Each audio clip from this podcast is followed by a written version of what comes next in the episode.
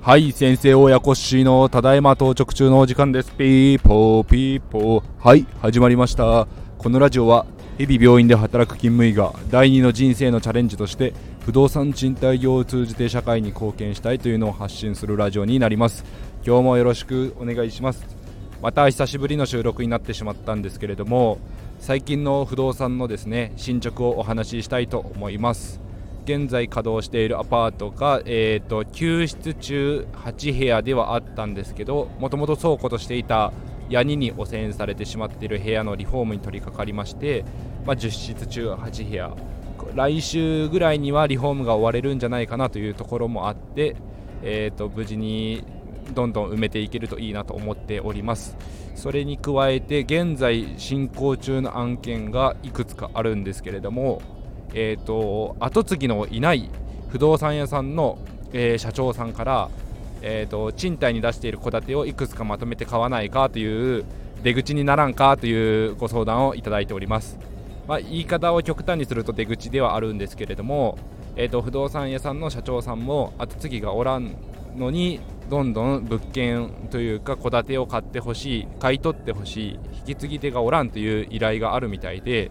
なかなかあのー、優しい方なのでお願いされたことがですね断りづらいというあの心境なようでそうするとどんどん溜まってきてしまうという風なところもあってですねもうちょっと安くするからまとめて引き取ってほしいということでした。お子さんもいなくて会社の方もほぼ一人でされてらっしゃるのでそういう意味でも後継ぎがいないということもあってちょっと今後頑張ってくれそうな人にまとめて引き継いでもらいたいんじゃというお話からそのまとめて戸建てをオーナーチェンジではあるんですけどそれを引き継ぐ形になるかもしれないという案件で融資のご相談をしているところです。それとは別でですね、あのー、私のちょっと知っている病院の先生の横の家が売りに出たものでそこの土地建物をちょっと買おうかという案件があってですねそれに関しては、えーと、銀行さん2行 ,2 行にお願いをしておるんですけどそれも話が進んでおります。融資自体はほぼ OK ですよというお話をいただいてたんですけれどもまさかのどんでん返しで急遽自己資金をこうこうこんぐらい入れてくださいという結構な額を言われてですね。その分金利を0.5%下げますと言われて条件出していただいたんですけれどもそんだけ自己資金出すのはなあというところもあってなかなか難しい判断を迫られております。その2件が今動いておりまして、まあ、それはまあ動いておるんですけどその水面下というか別件でですねあの私のあのまあ、崇拝している大家さんがえ物件を売りに出すよという情報をいただいてですね。で、まあ、それも出口にならんかということではあるんですけどあま悪くない条件というのもあってあの金額の面でご相談させていただいて、ま、もし融資がつけばぜひともというご相談をさせていただきました。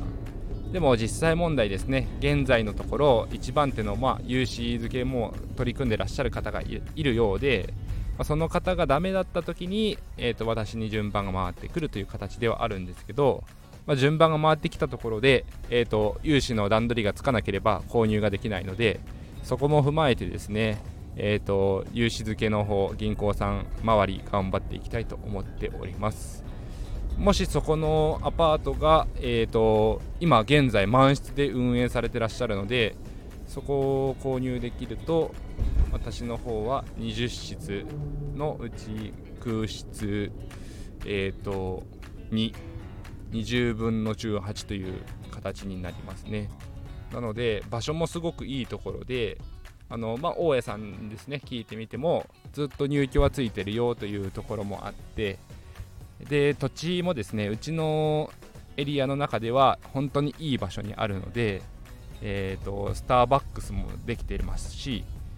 あ正直ゆくゆく更地にしてマイホームを建てたいなと思うぐらいの場所なので自分のクリニックを建ててもいいぐらいの場所ですね。という場所にあるので本当にそういう目で見ても、えーと、将来性のある場所かなとは思っています。一応融資の年数の希望さえ通ればしっかりと収支計画も見込めるようなところなのでそれも踏まえて、えー、と銀行さんと、え相談を進めてまいりたいと思っております。そのような形で、えー、と現在3件進行しております。はい。でここ最近の、まあ、直近のことと言いますとえっ、ー、とメガ大家のペンタ先生から、まあ、塗装に関してリフォームのあのアドバイスをいただいたので、えーと、実は塗料のですねご提供もあってですねこの塗料でよかったらどうぞということもありがたいことをいただいてですね、えーと、今シーラーを塗り終わったところですね、ヤニの結構汚れがひどいところなのでクリーニングかけて、えーとヤニ止めの水性のシーラーを塗ってその後上塗りを2回する予定です。で今回建具も一緒に塗ってしまおうかなとも思っているんですけど思いのほか建具の状態が良くて、えーと、ヤスリがけを、えーと、インターネットとかで調べてみるとですねドアの塗装とか240番の目でやるといいよという風な記載が結構多くてですねホームセンターで240番台の、えー、ヤスリを実際手に取って触ってみて結構これあのー、目が粗いというかしっかりとけれるなとは思っていたんですけども予想予想以上にですね240番じゃ全然歯が立たなくて一応買っておいた160ぐらいのももう少し粗い結構手がチクチクするような粗めのものでやってもですねうっすら、えーと、磨けるかなというところなんですよね。なのでしっかりとした表面の、えーと建具なのでもっと荒らしてもいいのかなと思いながらそんなに、うん、目を荒らす必要があるのかと思いながら探り探りでちょっと試し塗りをやってみようかなと思っております。やっぱりですねあのー、触れないところ当たらないところなら、えー、少々ですね塗装面塗装がもろくても剥げることは少ないかもしれないですけれども建具でやっぱり日々開けたり閉めたりとか物がぶつかったりとかする可能性があるところなので極力塗装も強くしておきたいなとは思っております。なので、えーとまあ、もう少し粗いものでヤスリでペーパーがけしてやっていこうかなとも思っていてそこは試行錯誤がいるかなと思いながら頑張っております。でペンタ先生からもアドバイスいただいてたんですけども水性のシーラーでヤニ止めしたんですが伸びる伸びるこんなにあの伸びるものなのかと思うぐらいですね。あんまり使わなかったですね。えっ、ー、とペイント塗装用のバケツに2.5回ぐらいそんなになみなみ入れてなくて本当に3分の1入れたかな。本当に伸びて伸びて8畳ワンルームのアパートとキッチントイレがまだ塗れてないんですけど天井も含めて塗ったのにこんなに伸びるんだというぐらいスイスイ伸びたのでまあ、楽だし楽でしたし快適でしたね。でえーとまあ、普通のハンドルの塗装ローラー使ったんですけど、えーと、天井用のものを買ってなくて、えーと、クイックルワイパーの棒の絵を使ったりとかされてる大家さんとかもいたんですけどちょうどあのうちの物件でワックスがけをした時の、えー、ワックスがけモップの、えー、絵の部分がちょうど塗装のローラーの持ち手にはまったのでそれをうまく使って天井も塗ることができたので天井用の塗装ローラーを買わずに済んだというので資金も節約できたかなと思っております。あと塗装用ローラーとか買った時に今後の収納をどうするかということがあって今小さなうちの自宅のアパートも、えー、もう手狭になってきてあんたの物置のために部屋があるんじゃないよと妻にも言われてしまうぐらいなのでえー、そうやって家族に迷惑かけて圧迫してしまわんようにそういうリフォーム資材も頑張って工夫しているところですね。通勤で使う軽自動車もパンパンにリフォーム資材が入っていたりするので、ま、いつでも駆けつけられるような水回りのものとかも入ってはおるんですけどそんな風になってくるとちょっといずれは倉庫なり家を広いところに住むなりちょっとうん物置が必要になるかなとは思っております。ちょっと話はそれましたけど、えーと、水性のシーラーは塗り終わほぼ塗り終わっているのであとは、えー、内装の塗装も水性の塗料を使うんですけどちなみにペンタ先生のブログでよく出てくるのはノボクリーンというですね他の DIY リフォームブログとかでもですね紹介される機会の多い本当に真っ白な塗料がですねペンタ先生のブログだとよく上がってくるんですけど今回はえーとどこのだったかな？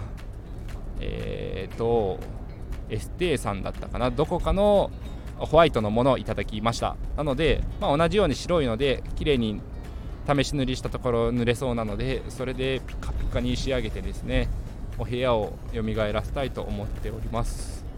でもともとヤニ部屋だったからあまり私本当タバコうちの兄が一時期吸ってたぐらいでそんなにタバコと縁がある生活をしてなかったので結構敏感なんですけどヤニ部屋に入るとですね少しまあ埃っぽいのもあるのか少し咳が出ることもあったりですね。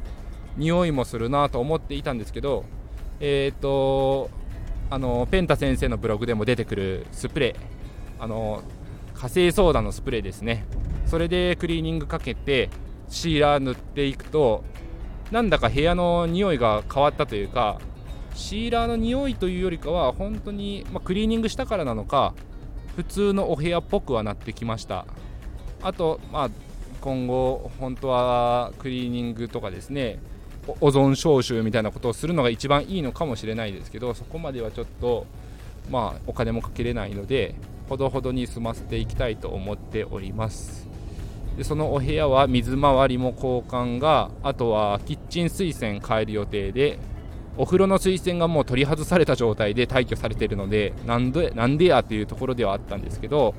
今回一層ですねピカピカの、えー、サーモ水栓のタイプをですね 3A さんを購入してつけていて、